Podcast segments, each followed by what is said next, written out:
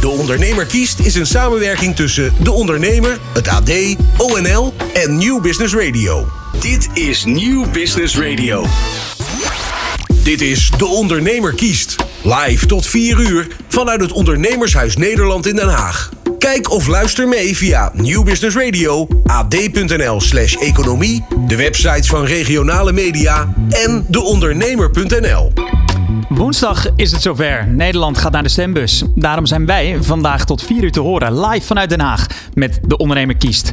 Acht ondernemers gaan vandaag in gesprek met prominente politici en stellen hun meest prangende vragen over bestaanszekerheid, regeldruk, het minimumloon en alle andere uitdagingen waarmee ondernemers te maken hebben.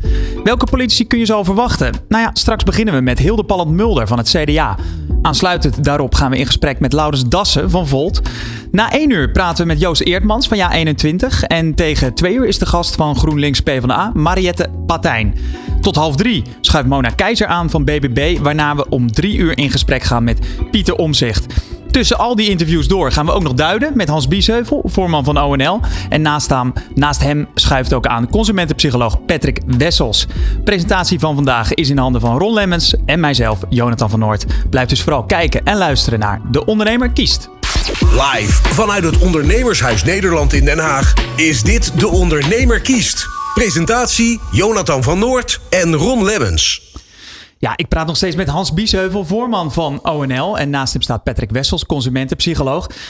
Hans, ik zei het net in de intro. Woensdag uh, gaan we naar het, uh, naar het stembureau. En jij hebt een, uh, ja, toch wel een leuke primeur ook over dat stemmen. Jij weet denk ik al waar ik op doe. Nou ja, we staan nu in het ondernemershuis. Maar aanstaande woensdag staan, zijn we stembureau hier. Dus voor de eerste keer wel heel erg leuk. Gemeente Den Haag heeft ons benaderd. En ik heb gezegd, ja, ik vind het belangrijk dat ondernemers echt gaan stemmen. Dus ik wil helpen een steentje bij te dragen. En vandaar dat we hier, nou ja, woensdag, uh, nou, mag ik heel veel op. Het stembureau openen hier. En dan uh, gaan we de hele dag hopen dat er veel ondernemers hier komen stemmen. Ja, want dat is eigenlijk mijn tweede vraag. Als ondernemers nu kijken en luisteren en die denken, nou, die Hans heeft toch wel wat zinnige dingen gezegd. Of juist totaal niet. Kunnen ze dan ook nog wel even met jou in gesprek om even te sparren? Nou, ik ben er woensdag de hele dag, dus dat kan altijd. Uh, overigens kan iedereen hier komen stemmen. Hè? Iedere Hagenees kan hier komen stemmen, voor alle duidelijkheid. Maar ik doe het vooral een beetje om die ondernemers op te peppen. En, en ja, ik ben er. Want ik vind het belangrijk om uh, dat geluid van ondernemers goed te laten horen. Die stem goed te laten horen. En hopelijk gaan ze goed kiezen. Ja, als we het dan hebben over een geluid goed laten horen, uh, dan viel mij eigenlijk wel iets op. ZZP'ers hebben we helemaal niet gehoord. Nee. En we hebben toch 1,6 miljoen van in Nederland inmiddels. Uh, ik krijg altijd de indruk dat het overgrote deel van de ZZP'ers dat helemaal ook prima vinden. Die willen graag ZZP'er zijn. Die hebben ook niet zoveel problemen op dit moment. Want ja, de tarieven zijn vrij goed. Iedereen werkt dus. Ja, het lijkt of de politiek die onderwerp, dat onderwerp een beetje nou ja, van de tafel geduwd heeft. Nou, dat komt wel een keer. Maar ja, er is ook, ook voor ZZP'ers veel onduidelijkheid. Hè. In 2016 uh, werd de wet DBA ingevoerd. Zeg maar de fiscale spelregels voor ZZP'ers. Nou, die moest na zes maanden eigenlijk weer aan de kant geschoven worden. Het is bijna 2024. En er is eigenlijk helemaal niets gebeurd vanuit de politiek. Ja, rapporten, mooie verhalen, maar concreet helemaal niks. En ook heel veel ZZP'ers wil ik wel een beetje weten, waar ben ik nou aan toe de komende jaren? Kan ik het blijven doen op deze manier? Wat zijn de spelregels als ik een opdracht uh, uh, krijg? Uh, dus ja, ik hoop dat het in de formatie meer aandacht krijgt dan in de verkiezingen. Ja, dan heb ik gelijk een vraag aan Patrick Wessels als het gaat om ZZP'ers. Um, ja, het woord ondernemer. Ik kan me ook voorstellen dat je als ZZP'er je daar misschien niet echt tot toe aangesproken voelt. Nee, kan jij dat ook het is zo? een lastige eh, balans. Ik ben ook zelf overigens ZZP'er. Dus het, uh, Voel jij je ondernemer, Patrick? Nou, niet per se. Ik, ik leg het niet inderdaad naar andere mensen uit dat ik ondernemer ben. Dat voelt toch echt anders. Zeker als je kijkt naar MKB-bedrijven die mensen in dienst hebben, die een groot gebouw hebben, die, die machines hebben. Uh, ja, als ik mijn laptop openklap, dan ben ik aan het werk. En of, of dat dan ondernemend is, dat denk ik wel. Of je ondernemer bent, dat weet ik niet.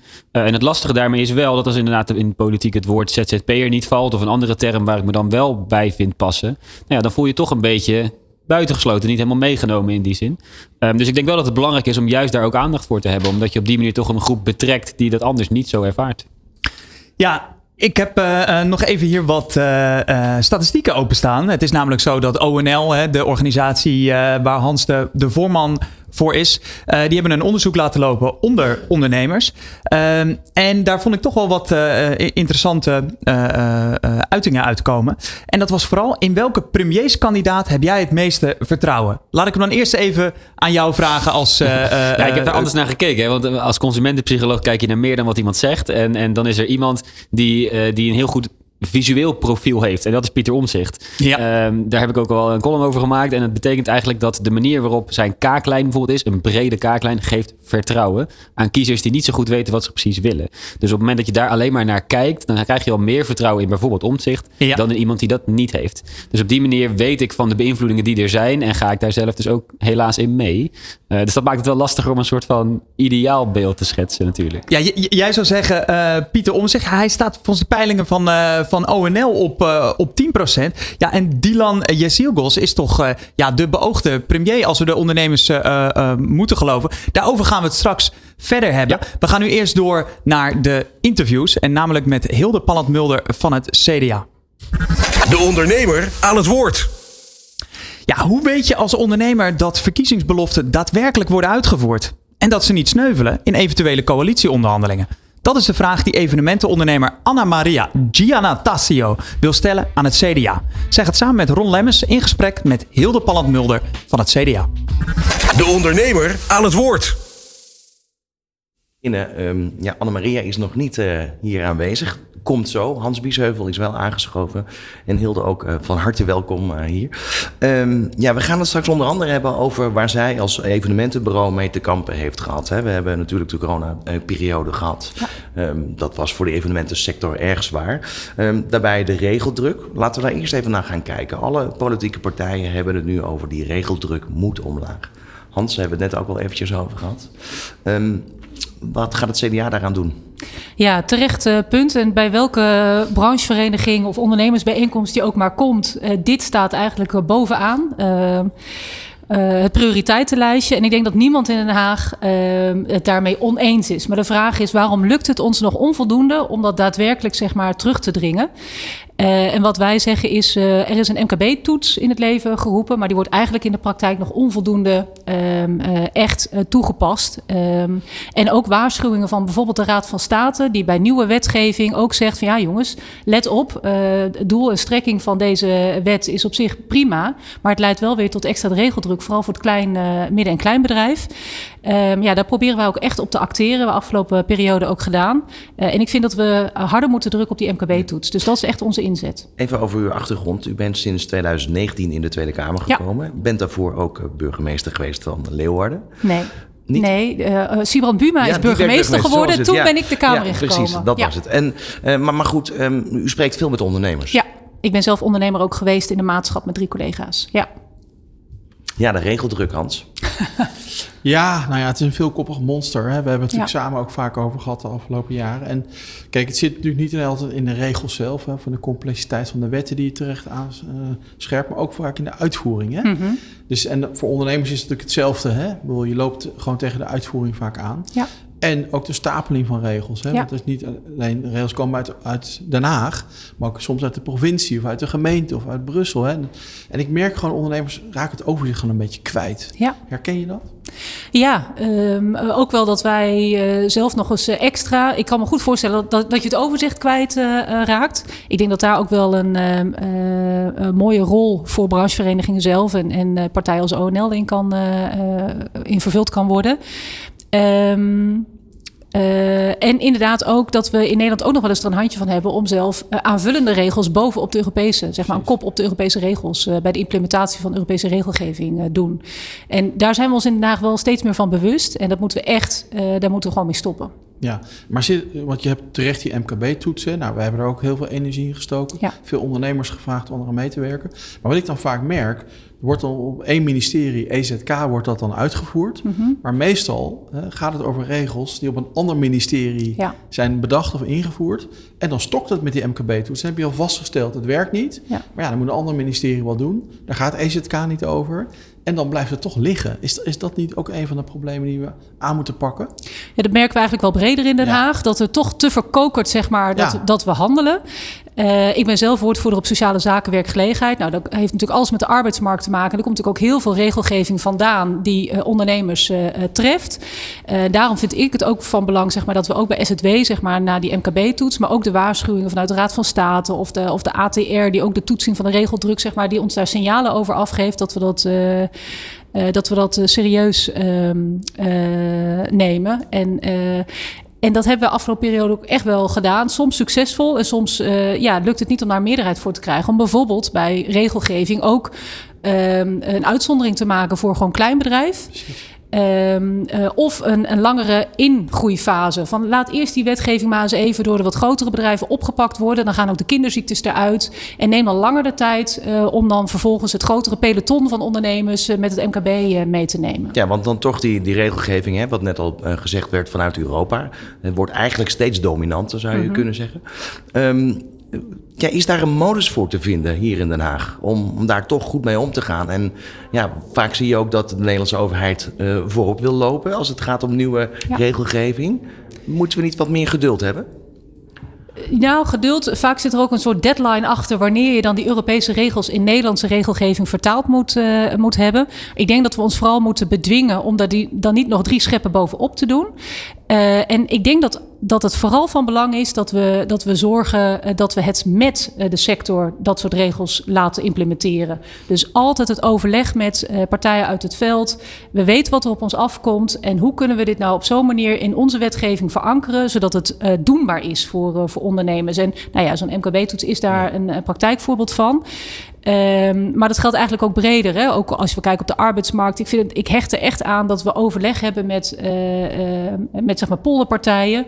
Om zo ook koers te kunnen houden vanuit de politiek. Geen jojo-beleid. Uh, en ook gewoon werkbare regels. Ja, dus de ondernemers als klankbord. Hans, ja. gebeurt dat inmiddels al meer dan voorheen?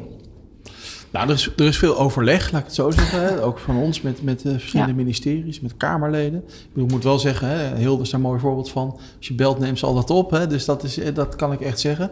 Tegelijkertijd merk je ook zeg maar, dat de, de politieke ruimte om dingen te doen is heel beperkt. Hè? De, dus je ziet dan wel, ja, wij komen dan bijvoorbeeld met hè, aanbevelingen, maak die regelgeving simpeler. Of de Raad van State komt daarmee. Er komt vaak het antwoord terug, ja, het is, we hebben het gelezen, het is wel waar. Maar ja, politiek is nou, dit nou eenmaal het compromis wat haalbaar is. En dan blijft het toch alles bij wat het is. Ja, dat kan. Dat herken je, hè? Ja. Ja, ja dat, dat is wel zo. En uh, soms verbaast het mij zelf ook wel. Ik had uh, op SZW-gebied zeg maar twee voorbeelden afgelopen periode. De wet uh, toetsing gelijke uh, gelijke werving en selectie. Hè, dat dat uh, ondernemers uh, vast moeten leggen op welke manier ze personeel selecteren. Dat er geen discriminatie plaatsvindt. Nou, met dat doel is iedereen het eens. De vraag is, is dit niet weer een enorme papierwinkel die in, in, de, in de praktijk misschien te weinig oplevert? En daar hebben wij dan ook weer voorstellen voor gedaan. Van, nou, zonder nou um, kleine bedrijven uit. Um, en zorg voor overleg bij de, bij de praktische invulling van uh, de, de lagere regelgeving daarvan. Nou, dat laatste voorstel is aangenomen, maar het uitzonderen van uh, uh, kleinere bedrijven is, is niet aangenomen. Er is maar een klein aantal partijen die daarvoor heeft gestemd in de Tweede Kamer. Dus dat is heel jammer. En het is dan weer wel gelukt bij het verplicht stellen van de vertrouwenspersoon. Hè, een veilige werkomgeving, een hot issue, maatschappelijke heel veel discussie over. Uh, en daarvan hebben we gezegd tot 25 uh, personeelsleden wordt echt uitgezonden. Dus echt kleine mm. bedrijven. En een, uh, een ingroeiperiode voor, voor de grotere bedrijven. Dus laten we dat gefaseerd doen. We wachten nog even op Anne-Maria. Uh, zij is natuurlijk een MKB-bedrijf. Maar ja. dit geeft ons wel even de ruimte om ook te spreken over de uh, ja, herdefiniëring van ZZP'erschap. Mm -hmm. uh, daar is veel over te doen. En ja, daar is veel wantrouwen ook bij ZZP'ers. Ja. Hoe kijkt u daarnaar? Nou, dat begrijp ik best. Dit is natuurlijk een discussie die al heel lang in Den Haag loopt. Begonnen met de wet DBA, waarvan ik was toen zelf, zat toen nog niet in, in de Kamer. Ik was zelf werkzaam vanuit de maatschap als ZZP'er. En ik merkte gewoon een soort van paniek in de markt over uh, we mogen geen ZZP'ers meer inhuren. Nee, zeker dat... nog heel veel ZZP'ers werden eigenlijk buitenspel gezet. Ja, destijds. precies. Ja, dus ik vind het ook uh, terecht dat daar een pas op de plaats is gemaakt. Maar we zien nu wel dat we in Nederland enorm afwijken en dat er heel veel schijnzelfstandigheid uh, is. Um, dat het als een constructie wordt ingezet om kosten um, um, te concurreren op kosten, zal ik maar zeggen. Ja, en dat is niet.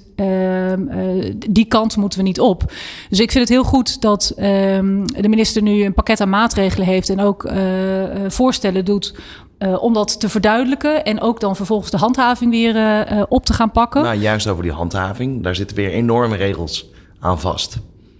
Ja, maar we hebben wel gezegd, hè, er is nu een moratorium op de handhaving. Er zijn partijen in de Tweede Kamer die zeggen, er moet er meteen van af en er moet nu acuut gehandhaafd worden. Ik denk, ja, dan veroorzaak je weer paniek in de tent. Laten we dat nou uh, gefaseerd doen, zodat iedereen weet, hey, dit komt eraan en deze kant gaan, gaan we op. Dus voorspelbaar zijn als overheid zijnde.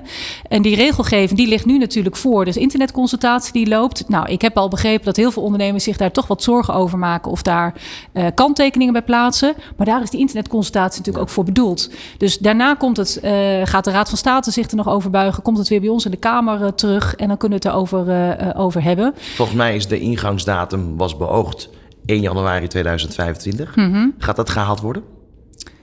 Ehm, nou, dat kan denk ik nog steeds. Hans? Ja, ik heb mijn twijfels, uh, Hilde, maar dat zou je niet verbazen. Maar dat heeft ook te maken op het grote aantal reacties op de, op de internetconsultatie. Ja. Met een duizend reacties. Mm -hmm. Eigenlijk niemand zegt, nou, dit is de, hè, zoals de wet nu Dit is de heilige graal. Zien we zitten. Ja. Maar wat veel verontrustender vindt, je noemde net al ATR op, hè, de, de, nou ja, de autoriteit die de regels doet, ja. die zegt letterlijk bij dat voorstel van de minister, dat gaat niet het doel uh, bereiken. Hè, bereiken, schijnzelfstandigheid.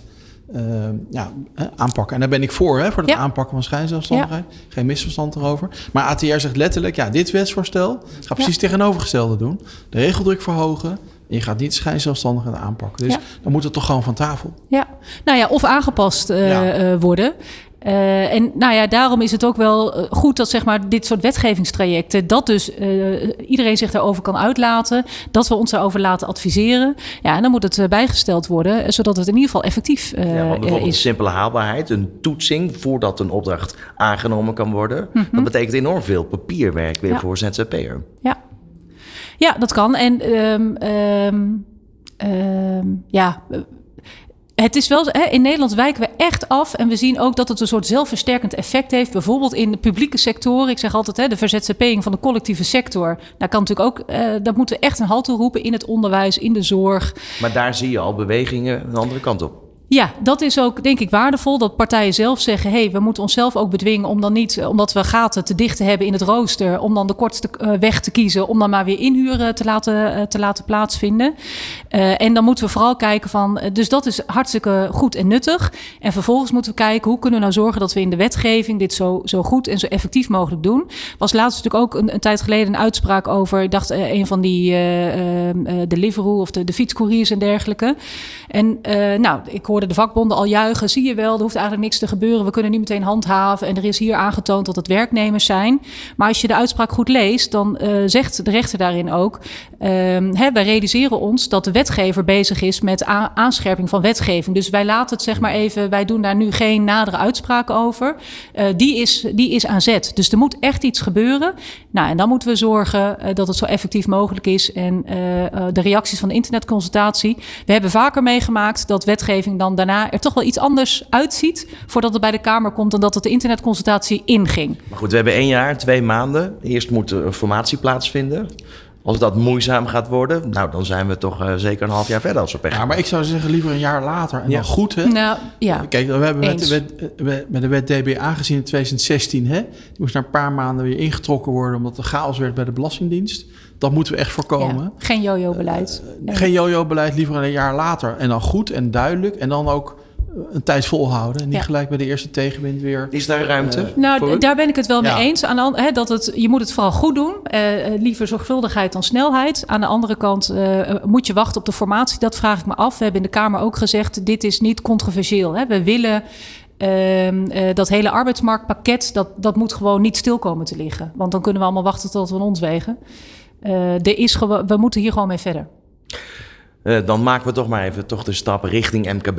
Um, uh, ja, veel MKB-bedrijven hebben natuurlijk een coronaperiode achter de rug uh, gehad.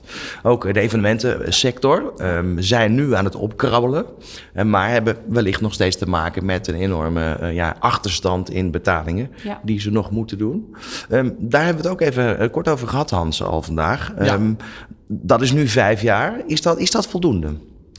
Nou, ik denk het voor heel veel bedrijven niet. Kijk, ik ben altijd uh, voor hè, het systeem geweest terugbetalen. Niet zomaar kwijtschelden. Want 90% van de bedrijven heeft gewoon zijn belastingen betaald. Dat zou ik niet eerlijk vinden. Maar die groep, met name horeca, evenementenbedrijven, uh, ook kermisondernemers, die zijn uh, wel heel hard geraakt. Hè. In de coronatijd hebben we heel veel van gevraagd. Dus die iets meer ruimte geven om terug te betalen, zou ik heel reëel vinden. Want het idee was eigenlijk van staatssecretaris Van Rij, nou ja, in 2022 kunnen ze herstellen. Dan kunnen ze vanaf 2023 gaan terugbetalen. Maar ja, 2022 was niet een jaar van herstel. Het was een jaar dat alle kosten in één klap omhoog gingen. De inflatie in één keer omhoog ging. Dus ze zijn niet echt kunnen herstellen. Dus ik zou zeggen, ja, geef ze iets meer ruimte om terug te betalen. Want je merkt nu, drukt het zo op die balans. Ze kunnen moeilijk... Dat zou je voorstellen? Nou, maak er bijvoorbeeld tien jaar van. Hè?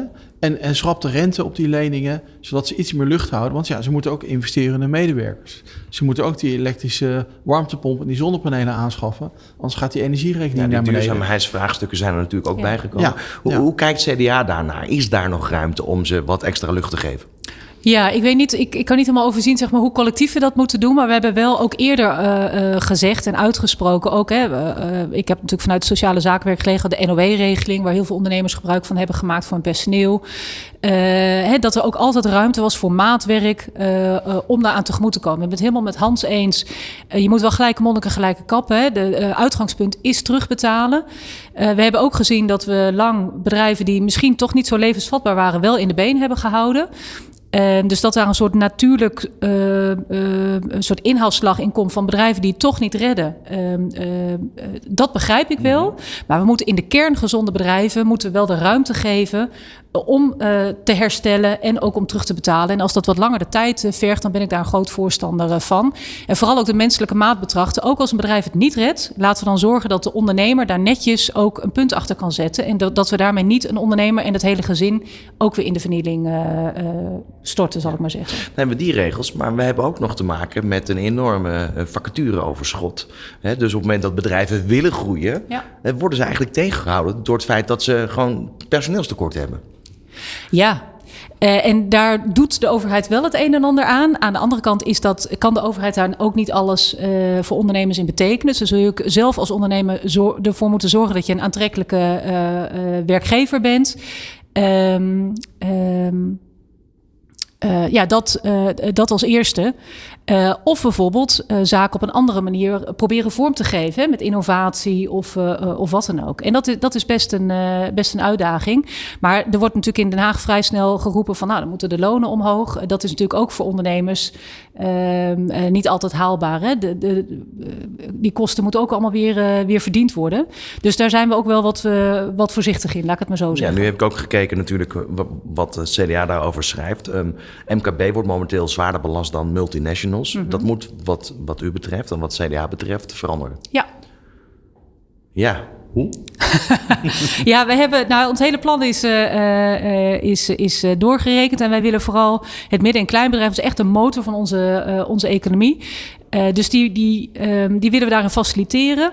En eigenlijk um, uh, een eerlijker belastingssysteem daarin uh, toepassen. En ook zorgen hè, wat meer gelijkheid tussen de verschillende boxen. Nou, ik ben niet de fiscaal woordvoerder, dus Um, uh, en een belangrijk punt is ook bijvoorbeeld ook om aantrekkelijk uh, te kunnen zijn voor, voor het personeel. En personeel wat je hebt, uh, wat bijvoorbeeld nog niet fulltime werkt of wat wel, wat wel graag wat meer wil werken, is de marginale druk. Daar hoor ik ook elke ondernemer over. Dat het moet lonen dat personeel extra gaat werken als ze dat willen. Ja, maar doet u ook op bijvoorbeeld kinderopvang, wat een, wat een dilemma is? Ook, ook, maar ook gewoon dat je uh, van je salaris gewoon meer overhoudt. En het vervelende is van de CPB-doorrekeningen dat dat niet zichtbaar wordt gemaakt in, in de plannen. Maar dat zit echt in onze CDA-plannen. Dat we daar ook echt een stap in zetten. Dat uh, mensen er meer aan, uh, aan overhouden. en dat we ehm, op, op arbeidslasten, zeg maar, echt flink investeren om dat naar beneden te brengen. Ja, nu hebt u de afgelopen jaren mee kunnen regeren. Ja. Um, de peilingen zeggen nu wat anders. Althans, het kan natuurlijk gebeuren nog. We kunnen nog verrassen. Ja, ja. Hans, hoe kijk jij daarna? Denk je dat CDA uiteindelijk toch alweer een stempel kan drukken?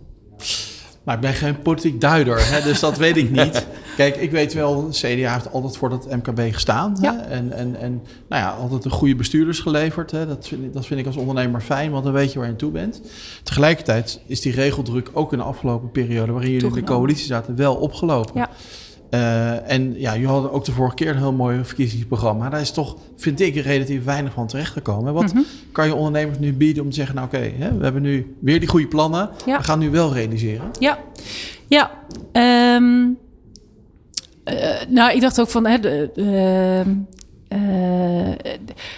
Eén, het begint met goede plannen en een visie daarop. Uh, maar ook dat je uh, uh, durft en bereid bent om, om bij te sturen als dat nodig is. En dat zijn we ook. En om een voorbeeld, denk een vrij duidelijk voorbeeld te geven, is dan toch een beetje de agrarische sector.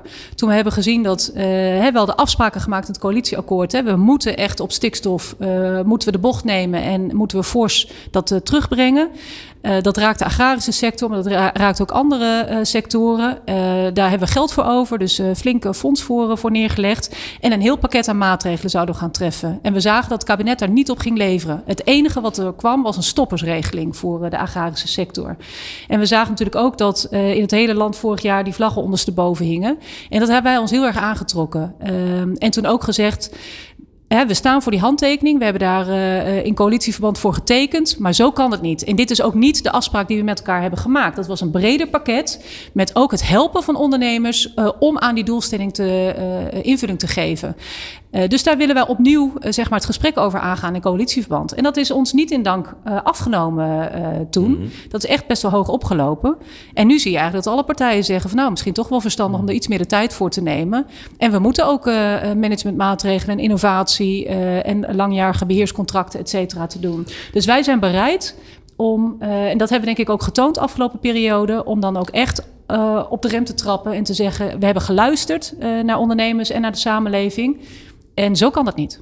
Ga je harder knokken? Voor, durf je te beloven dat jullie harder gaan knokken voor het MKB? Nog harder. De periode? Ja, zeker. We nog één voorbeeld misschien uh, te noemen. Het is een klein uh, voorbeeld, maar ik kom uit, uit Overijssel. Daar hebben we ook allerlei uh, retailers, riet niet retailers, geen winkeliers, die hebben we uiteraard ook, maar ook retailers zitten. En we hadden in Nederland ineens een situatie dat we subsidie werd verleend op Chinees riet. En niet op ons eigen Nederlandse riet. Ja, je denkt, hoe, hoe verzin je het? Uh, dat is maar een klein voorbeeld, maar daar hebben we ook gewoon voor geknokt. Heel pragmatisch. Uh, en uh, nu voor geregeld dat ook zij dus dat er een gelijk speelveld is en ook voor deze sector uh, zij hun, hun handel kunnen ja. verkopen. Ja. Helaas is Anne-Maria ehm, heeft het niet gered. En we hadden heel graag haar vraag willen behandelen, maar we moeten eigenlijk daar toch mee afsluiten. De vraag ging eigenlijk over, in bedrijf heb je functioneringsgesprekken. Moet dat ook niet bij de politiek? Toch een kort antwoord nog even. Ja, nou binnen het CDA doen we dat. Niet alleen met onze eigen beleidsmedewerkers, maar ook ik als Kamerlid moet mij verantwoorden bij, uh, uh, bij de partijbaas, zal ik maar zeggen, of top, over wat mijn plannen waren, waar ik mij op heb ingezet en wat ik heb gerealiseerd van het verkiezingsprogramma bijvoorbeeld. Um, en in de politiek breed, zeg maar, in de Kamer, doen we daar natuurlijk wel iets aan. In de zin van evaluaties van wetgeving en dergelijke, voortgangsbrieven, knelpuntenbrieven nu ook. Vind ik ook heel nuttig, want dan zien we gewoon de knelpunten vanuit de praktijk. die worden nu bij ons voorgelegd en daar kunnen we dan ook veel beter op, op handelen. Ehm, dat kan nog wel wat, ehm, wat beter, denk ik. maar deze eerste stap, die is er wel. Um, dus ja, maar het CDA is daar een groot voorstander van. Nou, bij deze genoteerd. Dank u wel voor de komst en uh, succes nog de komende dagen. Dank je wel. Dit is De Ondernemer kiest op Nieuw Business Radio. Ja, aangeschoven bij ons is toch Anna-Maria Giannatasio, evenementenondernemer. Ja, ik, uh, het was een evenement om hier te komen. Uiteindelijk ben ik uh, achter op een student op de fiets hier gekomen. Ik heb hem een tientje beloofd via Tikkie. Dus uh, ik was er net niet. Ja, dat kan gebeuren. Ja, het was de bedoeling dat je uh, in het afgelopen kwartier in gesprek ging met ja. Hilde Palland-Mulder ja. van het CDA. Maar door de grillen van live kijkradio lukte dat niet. Ja. Maar alsnog gaan we natuurlijk met jou, uh, met jou in gesprek. Uh, en nog steeds aan de desk ook consumentenpsycholoog Patrick Wessels. Patrick, ook welkom. Almaria, voor de mensen die jou niet kennen, e-, evenementenondernemer, wat doe jij zoal? Nou, ik, ehm, ja, ik, ik probeer op tijd te zijn meestal. Daar ben ik heel goed in. Vandaag ging het een beetje mis omdat ik in een soort twilight zone zat tussen twee uh, ondernemershuizen hier in, uh, kan gebeuren, in Den kan Haag. Gebeuren. Maar uh, normaal maak ik mensen blij. En laat ik mensen verwonderen en schud ik ze ook een beetje wakker. Wat zijn de evenementen waar mensen jou mogelijk van kunnen kennen? Het zijn geen publieks, publieksevenementen, maar we doen ook heel veel uitjes. En ik, heb een, ik ben ook escape room bouwer. Sommige mensen die kennen mij wel. Het is een top 10 escape room in Nederland.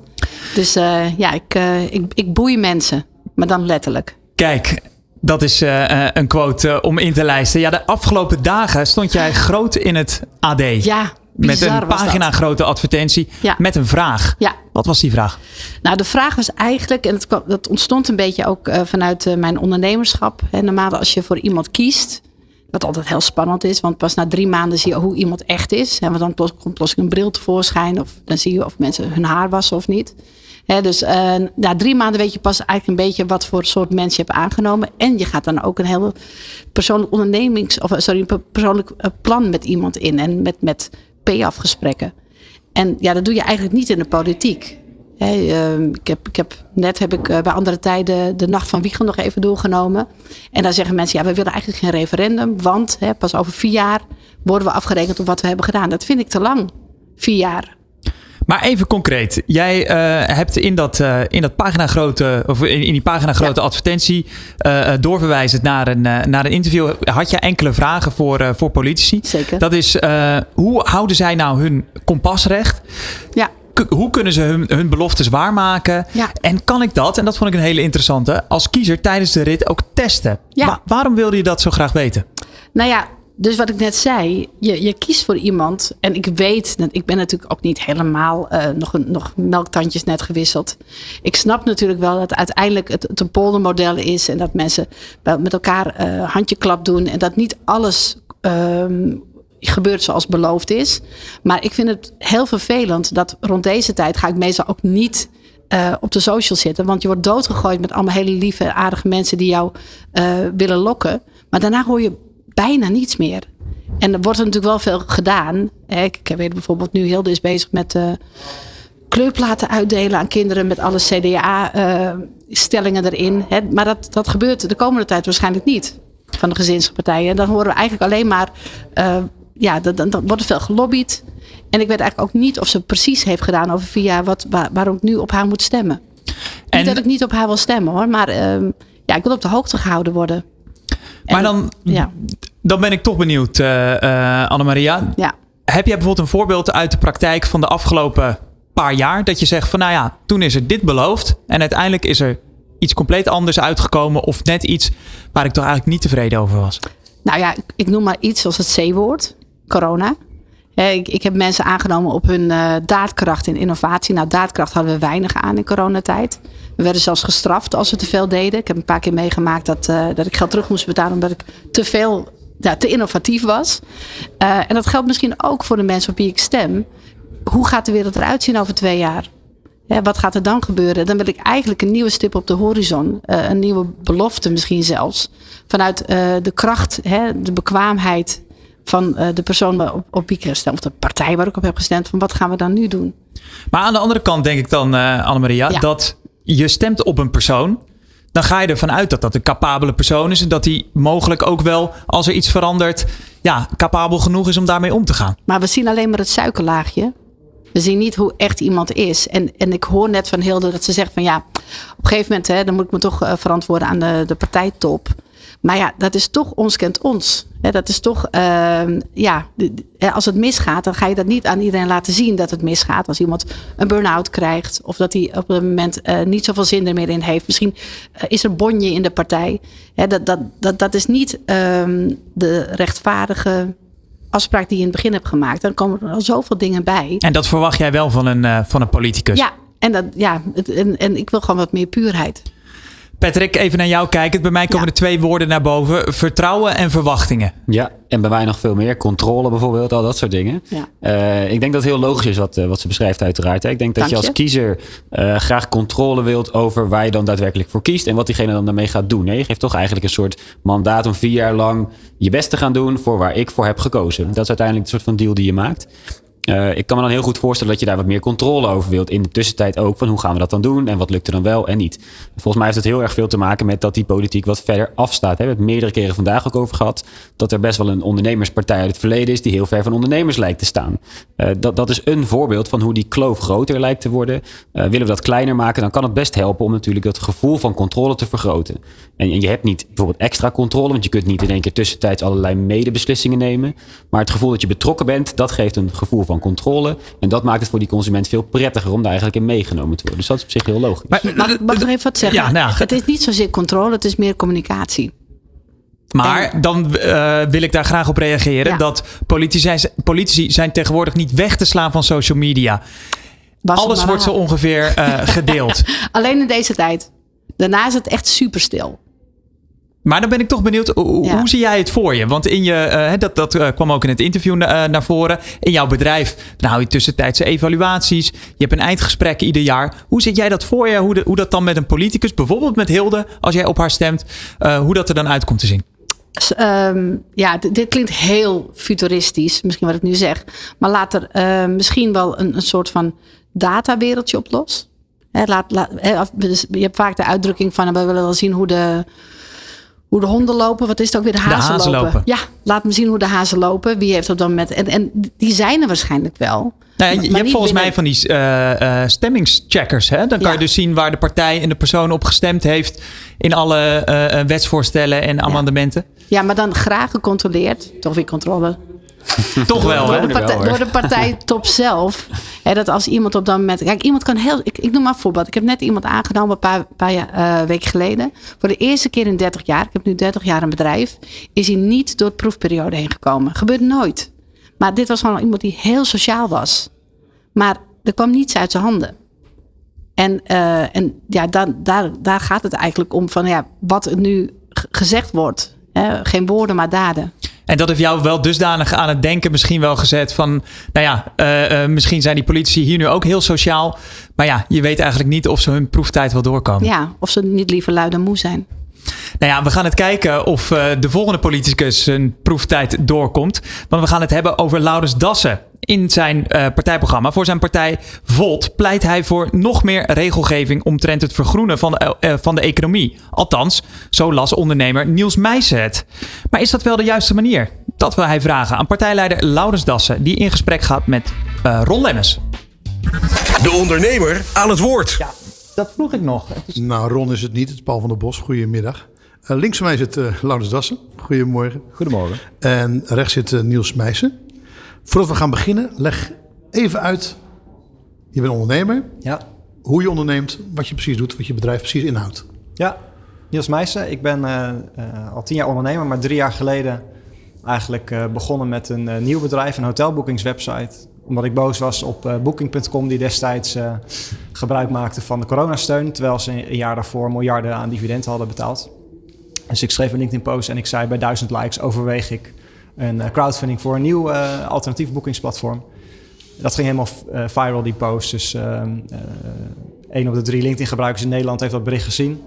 En inmiddels zijn we drie jaar verder. Hebben nu 3.500 aandeelhouders en 4,3 miljoen euro opgehaald met crowdfunding. En daarmee proberen we een eerlijkere, ja, duurzame hotelboekingsplatform op te bouwen. Leg nog even de naam uit. Time to Momo. Time to, time to Momo. Ja, en we focussen ons op stedentrips. Dus uh, wij hebben in, in 50 steden in Europa hebben wij een uh, lokaal iemand zitten, een Nederlander of, uh, of iemand uit Vlamingen, die, um, die schrijft over de stad. eh, en ook tips geeft voor wat je dan kan doen als je, als je die stad bezoekt. dus we proberen op die manier ook mensen te helpen van ja, waar ga je nou zitten in die stad? In welke verschillende wijken zijn er? En, en wat zijn daar de leuke hotels en dingen om te doen? Ja, Ken je het? Uh, ik, ik, ik, ken het, uh, Moonback kende ik nog. Uh, maar het is inmiddels alweer een paar stappen verder. ja, en heel inspirerend van, vanuit een frustratie, volgens mij, die we in coronatijd allemaal hadden. Namelijk dat Booking inderdaad iets deed waarvan je dacht van hoe is het mogelijk? puur gericht op, op, op winstmaximalisatie. Ja, en dat hier dan dit eruit komt. Ja, ik hoorde het net even voordat dit gesprek begon. Mm. Dat vind ik ontzettend mooi uh, om te zien. En volgens mij gaat het on ontzettend goed. Dus inspirerend, uh, dit soort uh, ondernemerschap. Ja. Um, ondernemer. Je had een concrete vraag aan Laurens Dassen. Ja, ja ik, ik heb jullie verkiezingsprogramma gelezen. Een van de hoofdpijlers is uh, radicaal voor een nieuwe economie. Uh, met als oplossing onder andere regelgeving voor het begrenzen van de vrije markt door wat de aarde aan kan. Mooi zin overigens. Uh, nou, ik ben het helemaal eens met dat je die uh, uitwassen van het kapitalisme moet aanpakken. Ja. Maar ik vraag me af of regelgeving alleen of dat de oplossing is. Ik denk dat de oorzaak bij veel problemen in het bedrijfsleven namelijk liggen bij nou, de eenzijdige focus op, op winstmaximalisatie. En eigenlijk dus hoe, hoe bedrijfseigenaarschap is georganiseerd. Ehm, en bij de meeste bedrijven ligt dat eigenaarschap bij aandeelhouders, waardoor eigenlijk altijd snelle winst maken prioriteit heeft boven wat, uh, ja, doen wat goed is voor, voor de aarde. Uh, en dat wel eigenlijk Nederlandse ondernemers um, ja, een veel belangrijkere motivatie voor hun is om iets goeds te doen voor de wereld dan geld verdienen. Alleen ja, als je je bedrijf helemaal hebt opgericht en je bent een paar jaar verder, ja, dan, dan kan je niet meer veranderen. Hè? Want dan is het eenmaal die structuur die leg je in het begin vast en dan, daarna is er niet meer aan, aan te tornen. Dus ik ben ook benieuwd, heb jij radicale ideeën om die excessen van het aandeelhoudersmodel aan te pakken? Het zijn twee vragen, hè? Dat ging over regelgeving, dat is één. Komen we, en een tweede is de excessen. Nou, en, en, ik, en ik, ik hoorde in het begin natuurlijk ook nog iets van... Kijk, een van de uh, fundamentele keuzes die wij in ons verkiezingsprogramma maken... is dat we zeggen, uh, te lang zijn moeilijke keuzes vooruitgeschoven door andere partijen. En dat zie je vooral ook op het gebied van klimaat... Um, en doordat die keuzes niet gemaakt zijn, hebben we ook niet al een transitie naar die nieuwe economie kunnen maken. Nou, wij zeggen we zitten midden in een klimaatcrisis. Um, dus moeten we nog sneller dan dat we eigenlijk zouden willen die keuzes maken. Dat doen wij inderdaad door heel duidelijk aan te geven. We gaan met elkaar die kant op. We beprijzen uh, en we geven aan of je gaat mee richting de nieuwe economie. Ja, of het houdt op een gegeven moment op. Omdat we ook met elkaar dus een nieuwe toekomst moeten vormgeven. En die nieuwe economie, uh, die is wat ons betreft groen, duurzaam. Uh, daar zit ook natuurlijk kunstmatige intelligentie is daar onderdeel van. Dus daar komt inderdaad heel veel nieuwe wet en regelgeving op ons af. Um, en de vraag die we daar volgens mij continu bij onszelf moeten stellen, um, is het goede wetgeving en is het goede regelgeving? Is die begrijpelijk? Uh, ik vind de discussie over regeldruk, merk ik in de afgelopen jaren, gaat er heel vaak over van meer of minder. Um, terwijl ik zelf ook merk van, ja, is het begrijpelijk? Uh, kunnen de ondernemers ermee uit de voeten? Uh, en hebben ze ook voldoende mensen om überhaupt de wet en regelgeving uit te Is kunnen voeren. Is het uitvoerbaar? Um, ik weet niet of we hier dadelijk nog langer bij stilstaan, want anders Mhm. ga ik er nu nog iets dieper op in. Um, Het komt namelijk bij iedere ondernemer terug. Hè? Eh, Nou, ja, precies. is de grootste klacht namelijk te veel regelgeving, ehm, te veel dingen moeten doen, administratief. En het komt bij iedere ondernemer terug als het grote Het grote probleem. En, en, en dat begrijp ik ook heel goed. Uh, we hebben zelf met Volt uh, hebben we ooit meegemaakt dat toen we net in de beginfase waren, dus echt in de start-up fase, uh, dat um, uh, we geen nieuwsbrieven konden versturen. Waarom niet? Omdat we daar uh, aan de AVG moesten voldoen. Uh, en we konden geen uh, nou GDPR-officer, zoals dat dan heette, betalen. En waardoor we geen nieuwsbrieven konden sturen. Ja, dat is natuurlijk funest voor een kleine start-up. En dus ook als je ondernemer bent en je moet aan dat soort regelgeving voldoen, is dat funest. Dus wij zeggen ook, je moet bij kleine ondernemingen moet je de barrières lager maken. Concreet dus, overigens, hoe heb je dat toen opgelost? Uh, uiteindelijk hebben we, ja, hebben we dat dus niet opgelost. Uh, en zijn we dus eerst verder gaan groeien voordat we die nieuwsbrief hebben jullie zoveel geld hadden dat jullie een officier, uh, een officier kon, precies, kon konden inhuren Ja. die dan mee kon kijken om dat uiteindelijk te regelen. Nou ja, dat wil je natuurlijk niet. Dus wij vinden dat wet en regelgeving voor kleine ondernemers dat daar een andere dat er andere rapportages voor zouden moeten zijn, dat het veel makkelijker is. Um, en een van de andere dingen die vaak, tenminste die ik ook vaak hoor, is als je subsidies wil aanvragen voor investeringen, ben je meer geld kwijt met het aanvragen van een subsidie dan dat de subsidie kost. Nou, en in ons verkiezingsprogramma komt ook heel duidelijk het vertrouwen terug. Dus wij willen dat ook dat vertrouwen aan de ondernemers geven, waardoor je dus minder rapportageverplichtingen hebt om aan te tonen wat heb je nou precies met die subsidie gedaan. Nee, je moet die subsidie kunnen krijgen en dan moet je daar ook mee kunnen ondernemen. Dan moet het vertrouwen erin zijn dat de ondernemer dat goed uh, betaalt. Ja, sterk. Um, wat, wat, betreft die regelgeving, ik denk dus dat het, dat het veel effectiever is om, om aan te sluiten bij echt die intrinsieke motivatie van ondernemers. Want die, de motivatie om te gaan ondernemen is dus, um, hè, blijkt uit, uit, uit een onderzoek, um, is veel vaker het bijdragen aan een, aan een mooiere wereld in plaats van geld verdienen. En we hebben ook bij grote ondernemingen gezien dat, dat er CEO's zijn afgetreden die, die um, het bedrijf wilden vergroenen, maar zijn tegengehouden door aandeelhouders. Zeker, ja. Dus um, ja, ik denk dat, dat uh, een oplossing in die hoek uh, veel krachtiger kan zijn. En hoe zou die dan concreet moeten zijn, die oplossing? Nou, dat is, is mag ik Ja, ja. nee. nou, want, het is jullie eh, taak, nee, misschien wel. eh, nou, ehm, eh, kijk, soms komt, eh, komen er ideeën uit de politiek, maar soms komen ze ook van ondernemers zelf. Mhm. Eh, en, en een van de dingen die niet in ons verkiezingsprogramma staan, eh, maar waarvan ik weet dat Niels daar eh, zelf ook weer mee bezig is.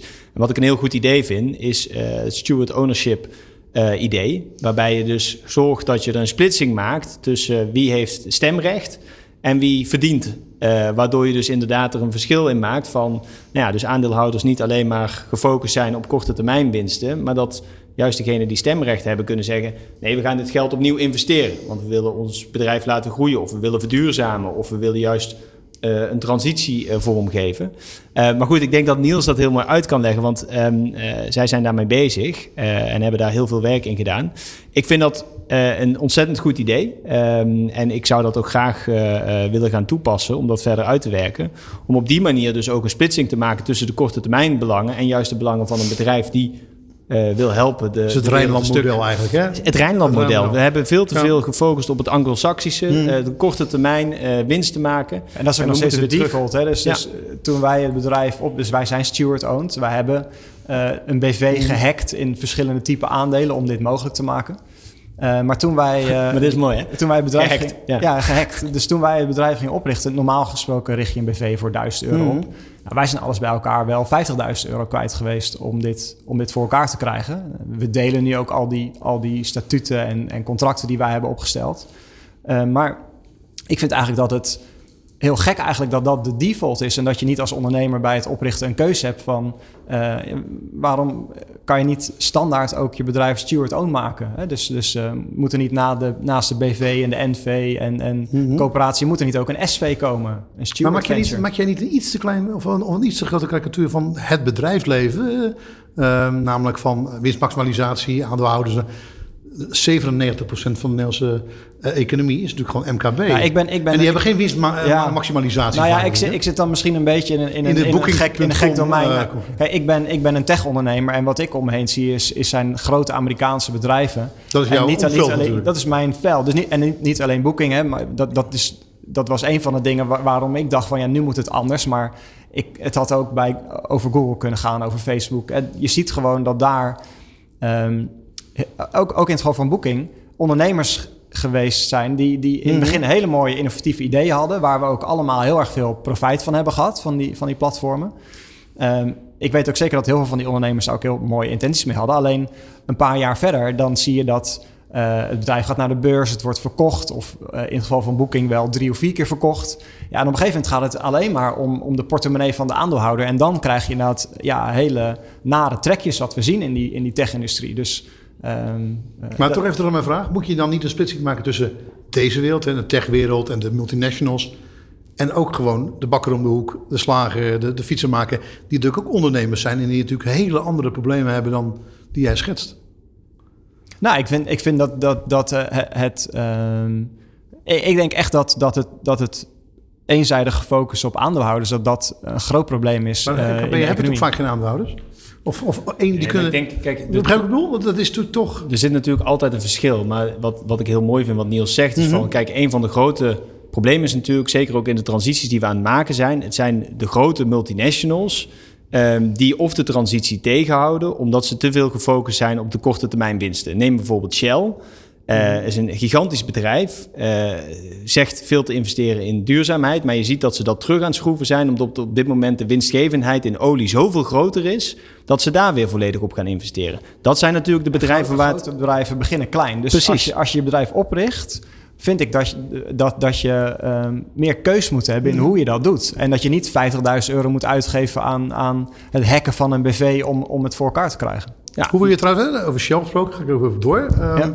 Hoe zou je dan vanuit de overheid kunnen, kunnen afdwingen dat deze particuliere bedrijven uh, hun koers gaan veranderen? Nou, dus ik, eh, nog even terugkomen. Kijk, bij het student ownership eh, model. Van, volgens mij, wat ik Niels ook hoor zeggen, is dat dat is op dit moment nog niet mogelijk om dat op een goede manier te doen. Dus zij zijn helemaal zelf, hebben ze gekeken mm -hmm. van hoe ga je dat dan uitsplitsen en hoe ga je ervoor zorgen dat dat mogelijk gemaakt wordt. Nou, je zou wel als uh, politiek ervoor kunnen zorgen dat dat veel makkelijker wordt. En dus dat je aan het begin uh, als start-up, als je een bepaalde visie hebt om inderdaad de wereld op de goede manier te veranderen, dat je ook de mogelijkheid krijgt om dat model zo in te richten, dat dat dus ook kan via die stewards. Dat, dat is denk ik wat de politiek uh, in, in dit geval zou kunnen doen. Ik vraag wel iedereen... Het zou echt winst zijn als de, als de politiek daar iets, ja. iets mee doet en zo'n zo'n nieuwe rechtsvorm bijvoorbeeld mogelijk maakt. Ja. ja.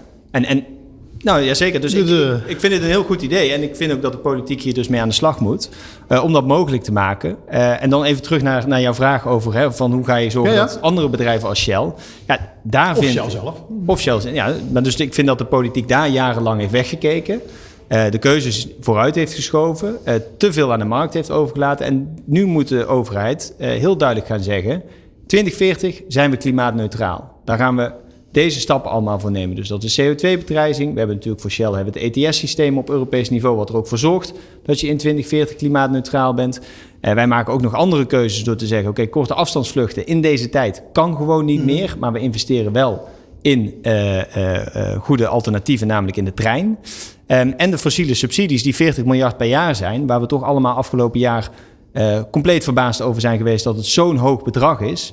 Daar moeten we heel snel vanaf. En dat geld, dat snel? moet... eh, zo snel als het kan. Dus eh, je hebt Hoe natuurlijk... snel twee- kan het? het kan, volgens onze berekeningen kunnen we er in 2040 helemaal vanaf zijn. Ehm, wij laten ook zien dat als enige partij we die 2030-doelstelling gegarandeerd halen.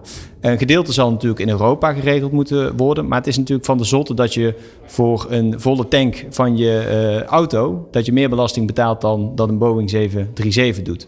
Eh, dus die fossiele subsidies, die moeten we gaan gebruiken om ook te gaan investeren in waterstof, in eh, elektriciteitsinfrastructuur, in eh, batterijtechnologie, in andere technologieën, om zo ook die nieuwe economie leven in te blazen. Eh, dat is uiteindelijk ook voor ons concurrentiebelang op de lange termijn zeer, zeer belangrijk. Ja. Nu bent u natuurlijk een partij die heel erg op Europa zit, hè? Ja. Ehm, ik vind het niet zo'n thema in de verkiezingscampagne. Missen? Ja, ik, klopt. Ik, ik merk niet dat het een thema is in de verkiezingscampagne. Zo We, we- de vorige keer dat ik hier zat, eh, hadden we dezelfde conclusie met elkaar. Ja. Eh, ik vind het super frustrerend. Eh, in elk interview waar ik zit, praat ik erover, begin ik erover. Want Europa is voor onze veiligheid het allerbelangrijkste. Er woedt een oorlog in Oekraïne.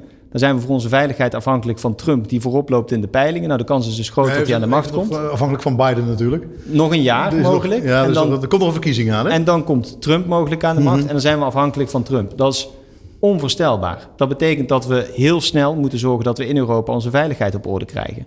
Ehm, ook als je kijkt naar eh, ons concurrentievermogen. De vierde industriële revolutie gaat op dit moment tussen China en de Verenigde Staten. En Europa staat bijna buitenspel. Dat komt ook omdat we in Europa te weinig investeren in innovatie. En eh, eh, de kleine eh, de start-ups die doorgroeien. eh, die lopen er vaak tegenaan dat ze te weinig kapitaal kunnen aantrekken. Omdat we te weinig durfkapitaal in Europa hebben. De kapitaalmarktunie is niet afgemaakt. Rentes gaan omhoog. En, en wat gebeurt er dan? En als er dan, Dan vertrekken ze naar de Verenigde Staten of naar China, waar ze het geld wel kunnen ophalen. En als er dan subsidies zijn voor innovatie, dan zijn die op zo'n manier georganiseerd dat, dat niet de innovatieve bedrijven er gebruik van maken, maar soms ook hele grote corporates waar je je kan afvragen, is dat nou zo innovatief wat ze doen? Kun je een voorbeeld daarvan? Maar ja, eh, dan ga ik, pak ik toch De even innovatiebox. terug. Op, op, op Booking.com, die heeft de afgelopen tien jaar 2 miljard subsidie gekregen aan eh, ja, innovatiesubsidie, de WBSO. ehm, ehm, en je kan je afvragen of, of de, ho- de, de hotelwebsite Booking.com in de afgelopen tien jaar nou echt zulke innovaties heeft gebracht die het waard waren om te subsidiëren. Ik denk van niet. Ja. Ehm, dus ja, ik, ik, ik, ben ook, ehm, ik ben ook wel fan van hoe jij, wat jij zegt, hè, dus meer, meer op basis van vertrouwen. Ehm, want ik denk eh, een reden waarom veel kleine ondernemers ook niet gebruik maken van dit soort subsidies, of dat er heel erg veel makelaars tussen zitten die. die Makelaars in subsidies. in subsidies, inderdaad. Ehm, ja, omdat het gewoon heel complex is en heel veel tijd kost om daar, om daar door hoepels heen te springen. Eh, om, om, om, om eigenlijk aan de voorwaarden Maar, te maar nou zeggen we natuurlijk al Daar 15 moet- jaar, 20 jaar, het moet simpeler. Hè? Maar mag ik nog één ding? Ja, want we, hadden het over Europa en dat is voor mij een heel belangrijk onderwerp. Dus ik wil daar nog één aanvulling op, op doen. Eh, want juist eh, Europa is voor heel veel MKB-bedrijven ook ontzettend belangrijk. Zeker de bedrijven die in de grensregio's actief zijn. Die hebben vaak te maken met, met een markt van 180 graden in plaats van 360 graden. Omdat ondernemen over de grens heel veel extra eh, wet en regelgeving met zich meebrengt. Eh, eh, mensen aantrekken van net over de grens. Weer allemaal andere fiscale voorzieningen met zich meeneemt. Dus ook daar moeten we de grenzen in Europa slechten. Om te zorgen dat ook het economisch potentieel en uiteindelijk het potentieel voor de verschillende ondernemers die daar actief zijn, flink vergroot Maar wordt. kunt u nu verklaren waarom het is voor het eerst in, een, in decennia dat er een oorlog in ons eigen continent is? Hè? Kunt u nou verklaren waarom dat nergens echt als een speerpunt wordt benoemd in de campagne? Kunt u dat nou, waar zit dat dan in? Zit het in onze volksaard? Zit het in de, eh, de, de, nadruk op het, eigen economische omstandigheden? In, in nadruk op het eigen land? Sorry, dit, dit is echt gewoon pure navelstaderij van de politiek. Dus eh, nog steeds denken Nederlandse politici dat we de grote uitdagingen wel in Nederland met elkaar kunnen oplossen. Ik heb daar eerder al van gezet, dat is de reinste kiezersbedrog. Dat kan niet, dat is onmogelijk. Ehm, de afgelopen jaren heeft de politiek ervan geprofiteerd door eh, de successen die in Europa zijn geboekt nationaal te claimen en door de problemen die in Nederland eh, zijn om die af te schuiven op de Europese Unie. Um, ja, da dat er zo weinig over gesproken wordt, ik vind het onbegrijpelijk. Want we hebben elkaar ontzettend hard nodig. En als ik dan kijk naar uh, de grote partijen op dit moment in de peilingen, naar uh, een nieuw sociaal contract, die, vol, of die Europa juist onbestuurbaar wil maken door uh, nationale parlementen ook een vetorecht te geven. een opt-out wil uit de euro. Nou ja, ik, ik, weet niet, voor ondernemers is dat desastreus. Ziet u dat ooit gebeuren trouwens? Een soort nexit? Kijk, het gebeuren? laten we met z'n allen ervoor waken dat, dat, dat dat nooit gerealiseerd gaat worden. Dat vroeg ik niet. Ik. Ziet u het ooit gebeuren? Ik denk dat voorbeeld we, in Engeland? Ik denk dat we gezien hebben door de brexit, dat is ook de reden dat Volt is opgericht namelijk, hmm. dat we er met elkaar uh, alles aan moeten doen om te voorkomen dat het die kant op gaat. Gaat het nooit gebeuren? Nou ja, als nee. we er niet met elkaar voor waken, dan is die mogelijkheid er altijd. Maar ik denk als iedereen kijkt naar wat er uh, aan de andere kant van de Noordzee gebeurt, met gigantische armoede die daar op dit moment uh, is, dan moeten we dat, nou ja, kosten wat kost voorkomen. Ik heb wel twee vragen aan u. Eén, Pieter Omzicht had gisteren uh, de mededeling dat hij toch wel een premier zou willen worden, maar in een zakenkabinet van mensen die iets meer losstaan van de politiek. Wat vindt u daarvan? Ja, dat is echt. En, uh, dat, dat klinkt heel leuk, maar dat, dat slaat natuurlijk helemaal nergens op. Van uiteindelijk maakt een kabinet maakt politieke keuzes. Dus elke keuze die een minister maakt, is een politieke keuze. Je moet altijd een belangenafweging maken. Dus dan klinkt een zakenkabinet heel leuk, maar wat, wat, wat betekent dat dan? Dat vraag ik u. Nee, ja, voor mij is het dus ja. onduidelijk. Een kabinet moet duidelijke keuzes maken. En uiteindelijk is de Kamer degene die ook daarin uh, uh, controleur is en uiteindelijk medewetgever. Dus ik, ik, ik begrijp dit voorstel van, van de heer Omzicht gewoon niet. maar ik denk dat het interessant klinkt en dat hij het daarom nu voorstelt. Ik mag nog één vraag stellen aan u. En die komt naar aanleiding van de opiniepeiling van Maurice de Hond van het weekend. Um, met Wilders op de gelijkhoogte staat nu op de VVD. Bent u bang als, als Volt, toch een kleinere partij, zo mag u het natuurlijk wel noemen. Bent u bang dat er zo strategisch gestemd gaat worden aan de linkerkant dat u daardoor kiezers kwijtraakt die uiteindelijk toch op u hadden willen stemmen? Nee, kijk, ik denk strategisch stemmen, dat heeft ons in de afgelopen jaren nooit wat gebracht. Uh, het heeft Rutte 2 gebracht. Uh, het heeft Rutte 4 gebracht. Het heeft er uiteindelijk voor gezorgd dat we kabinetten kregen die de keuzes verder vooruitschoven. Deze tijd vraagt juist dat je stemt met je idealen. Uh, dus en ik heb er alle vertrouwen in dat we dat met Volt goed gaan doen. Want de kiezer is niet gek. Um, en daarnaast vind ik het wel heel fascinerend om te zien dat een peiling van Maurice de Hond. Uh, die er de vorige keer uh, met de PVV flink naast zat. Nu zo'n enorme spin-off krijgt in de media dat het daar eigenlijk de hele tijd over gaat. Ja, ik denk dat we met elkaar over de ideeën hebben, niet Precies, over het moet over de inhoud gaan. Ja, maar dat, dat, is, dat, dat, dat is het spel wat er nu... Als ik één ja. vraag aan u mag stellen... Maar mag ik daar nog één ding ja, over ja, zeggen? Van de, de vraag die we met elkaar moeten stellen is... willen wij nog op deze manier peilingen voor de verkiezingen? Uh, ik zou van zeggen, volgens mij moeten we dat niet meer willen... want het is precies wat Niels zegt. Het moet over ideeën gaan, over inhoud, over idealen. Rutte is na 13 jaar weg dan was dit de kans geweest om het daar met elkaar over te hebben. En dan moeten we niet nu uh, hoor en dol achter een peiling aan gaan rennen. Uh, want dan zullen we de komende jaren enorm teleurgesteld zijn. U ziet het gebeuren? Nou ja, en dat moeten we met elkaar uh, kosten wat kost voorkomen. Want je moet uiteindelijk stemmen op het ideaal wat jij in de Tweede Kamer vertegenwoordigd wil hebben. Dan ben je de komende jaren het beste vertegenwoordigd. Uh, qua idealen heel dicht bij, uh, bij Volt ga ik stemmen, inderdaad. Ja, op Rob Jetten. Dank u wel. Dit is De Ondernemer kiest. Live tot 4 uur vanuit het Ondernemershuis Nederland in Den Haag. Kijk of luister mee via Nieuw Business Radio, ad.nl slash economie, de websites van regionale media en deondernemer.nl. Je gelooft het misschien niet, maar we zijn al op de helft. We hebben er al drie van de zes uur op zitten vandaag van De Ondernemer Kiest. Straks praten we gewoon verder met onder meer Joost Eerdmans van Ja21 en Mariette Patijn van GroenLinks PvdA komt langs. Dat en veel meer in het volgende uur van De Ondernemer Kiest. Dit is De Ondernemer Kiest. Live tot 4 uur vanuit het Ondernemershuis Nederland in Den Haag.